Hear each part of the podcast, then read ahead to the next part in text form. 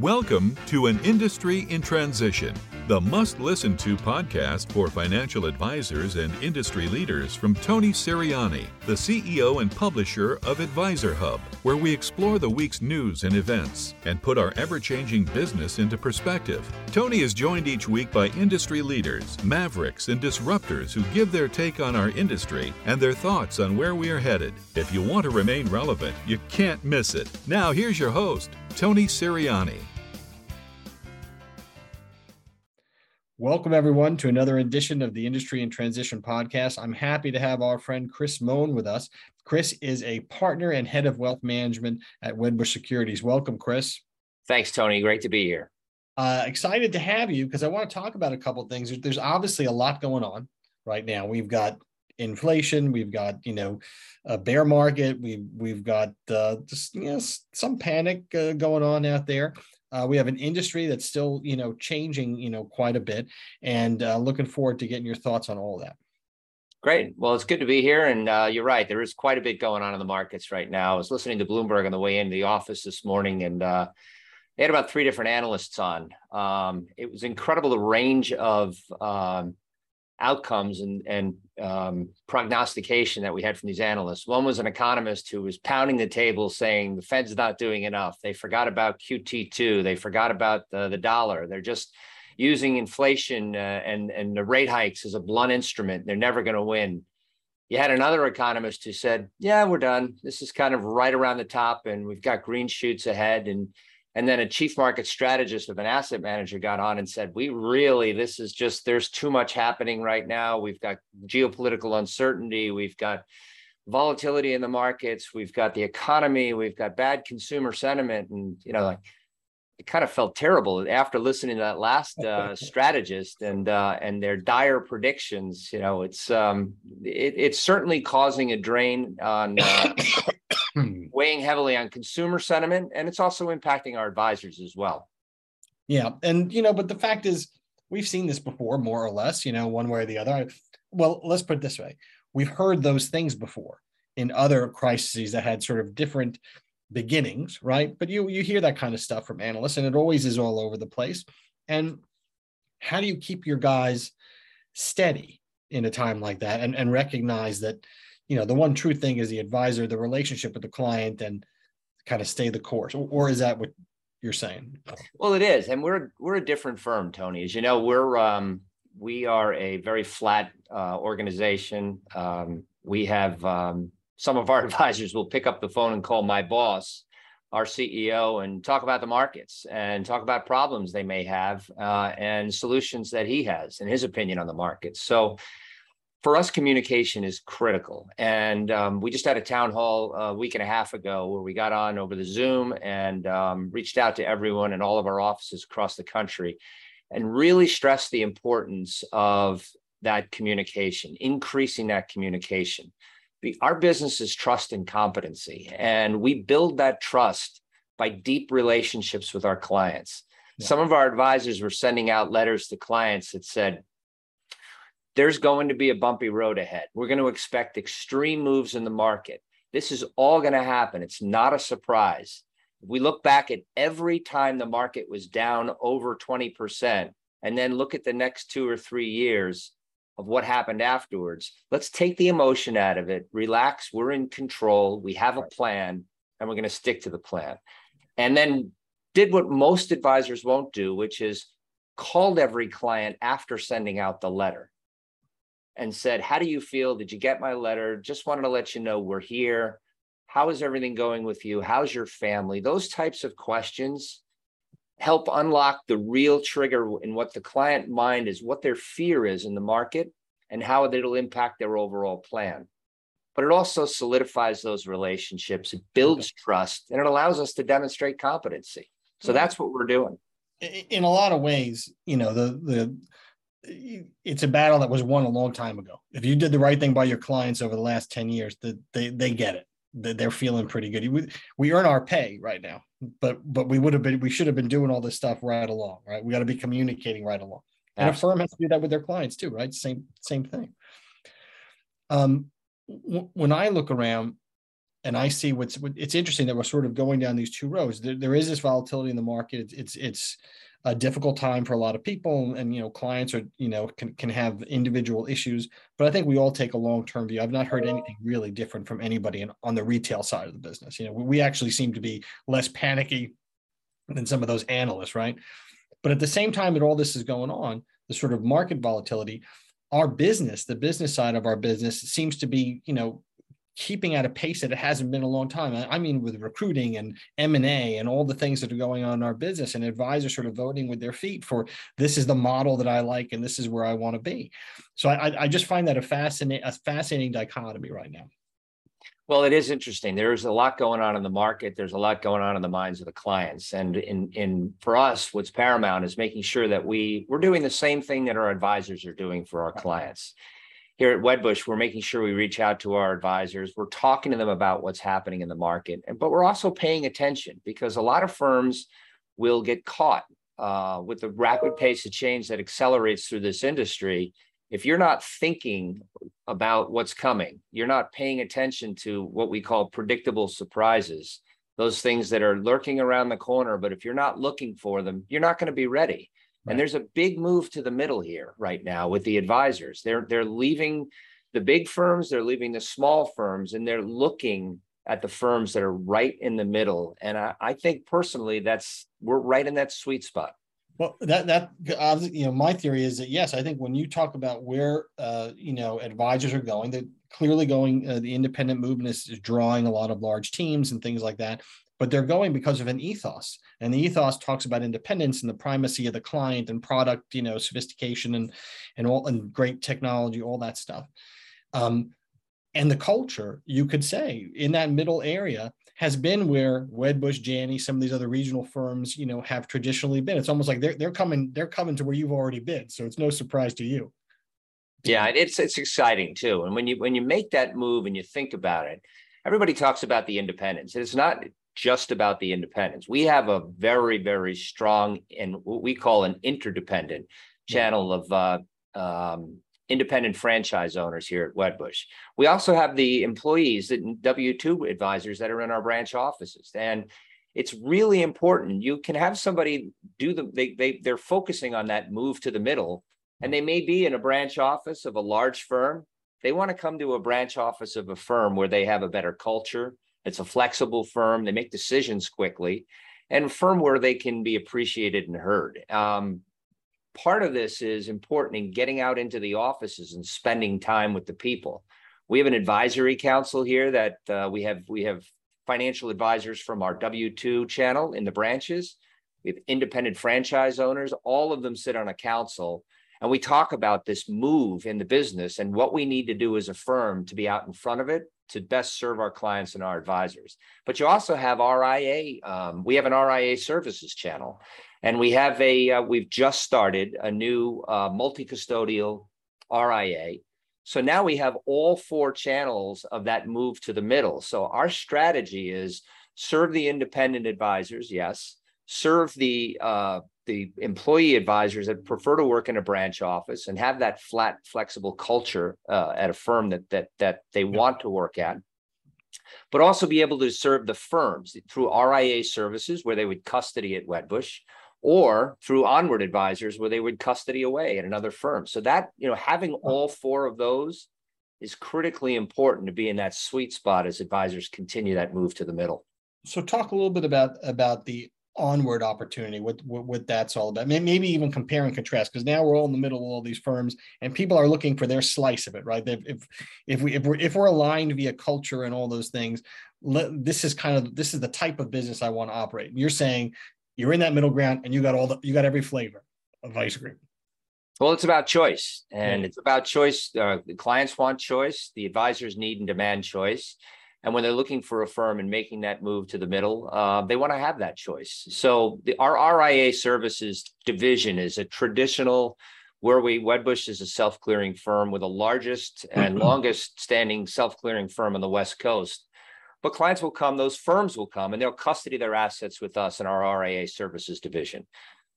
But our but IARs or firms that work at large RIAs or RI registered investment advisors themselves they also want to look for a new custodian Right. because you know they may not get all of the services that we have as a friendly broker or, dealer. or attention. You know, the, the the trick is to how do you bring that culture of service and that good culture to an to a to servicing an RIA, which could be a pretty corporate kind of feel. You know what I mean? It could be a. I Right. know I've been there, so it could be.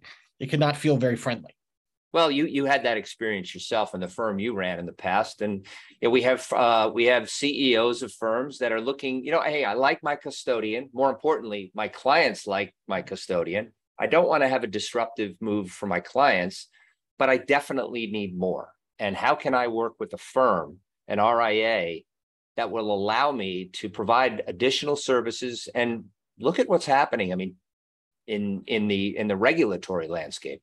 I think we've seen more more um, activity, more legislation, more rules in the past three years. If you talk about change, than we have in the past twenty five years. There's no question about it. Yeah, only and, going to get and there's an appetite for more of that exactly. stuff. There's It's no only going to grow. So Yeah. you need to have that. You need to have those surveillance systems. You need to have the the compliance and the supervision supervision So, so you're getting on the compliant. I agree with all that. The you're if I'm an RIA and I hook into this uh, onward uh, thing, you have access to BD stuff too. I mean, I mean that that seems to be the the natural benefit because it's kind of difficult when you start your own RIA. It's hard to it's hard to align the the broker dealer stuff. Even if even if you want to go, you know, all fee, you've still got annuity you products, you know, that you just don't want to get rid of or clients need, and, and it's hard and expensive to get the BD stuff done. Right. For a true, for a true RIA that really wants to manage the entire balance sheet. and they have a planning focus. Part of that planning is going to be on protection planning, and they're going to need an insurance and annuity products to make to provide the solutions uh, for for either estate planning or protection planning. But it also comes down to some clients that want to have a, a traditional broker dealer relationship, or they may be legacy clients or next gen clients where they need to take advantage of solutions that they can capture the clients and the uh, the clients' children and their grandchildren, G two and G three, just to have that um, legacy and longevity of their practice.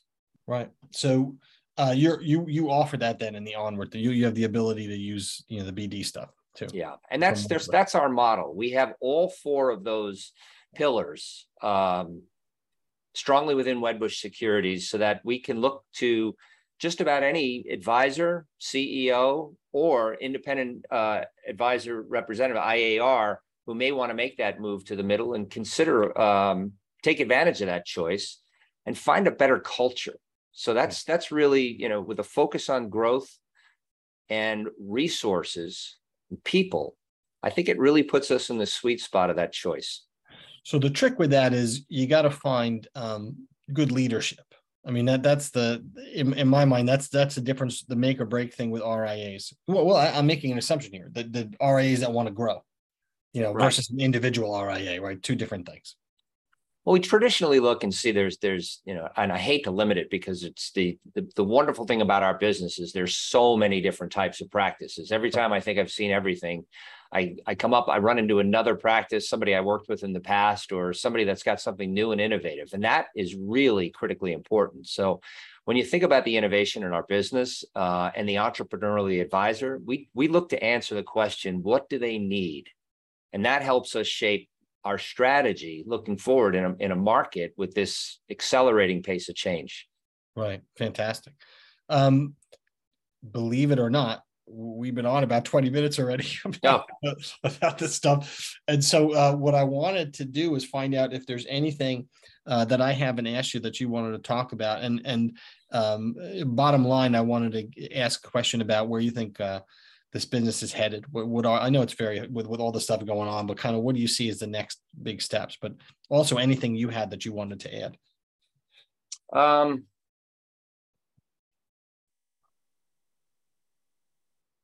I like that pensive thought. That's good.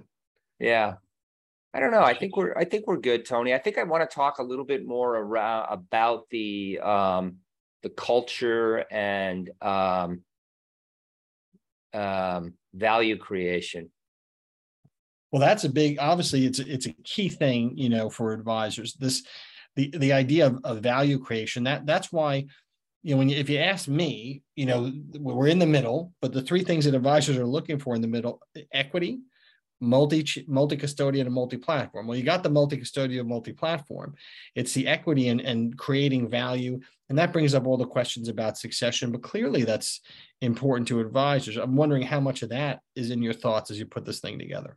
Well, as we look to the future and we think about our our advisors, um, equity is critically important. Uh, value creation is also important, but there's some things that people overlook. You have to look at the entire package. Like we just we just rolled out a new compensation plan, which is very, very difficult. And we were very thoughtful about it. We sent it out to our advisory council. What do you think? And actually, they they added um, aspirational grids to the upside with higher payouts, and I, I thought it was excellent. Um, that's they said this is one good way to get us uh, thinking about becoming a five million dollar producer instead of stopping it at three. Right. We also looked at the total value and it's not just participating in equities you know we're a private firm and that's that's a wonderful opportunity for for people who are looking to really create long-term value and our goal is to create an environment with all of our total compensation value creation packages that makes it clear to people that this is the best place for them and for their clients and from a wealth building perspective they really can't afford to do anything else Right. When you look at our benefits and you think about a firm like I remember AG Edwards when we first got in the business, they everyone and every employee, every colleague of AG Edwards, all they talked about were their benefits plans. Well, when I got here, I took a look at our benefits plan. I looked at our 401k match. I looked at our profit sharing contribution. And I talked to a, a, a friend of mine that I, I hired from a competitor firm.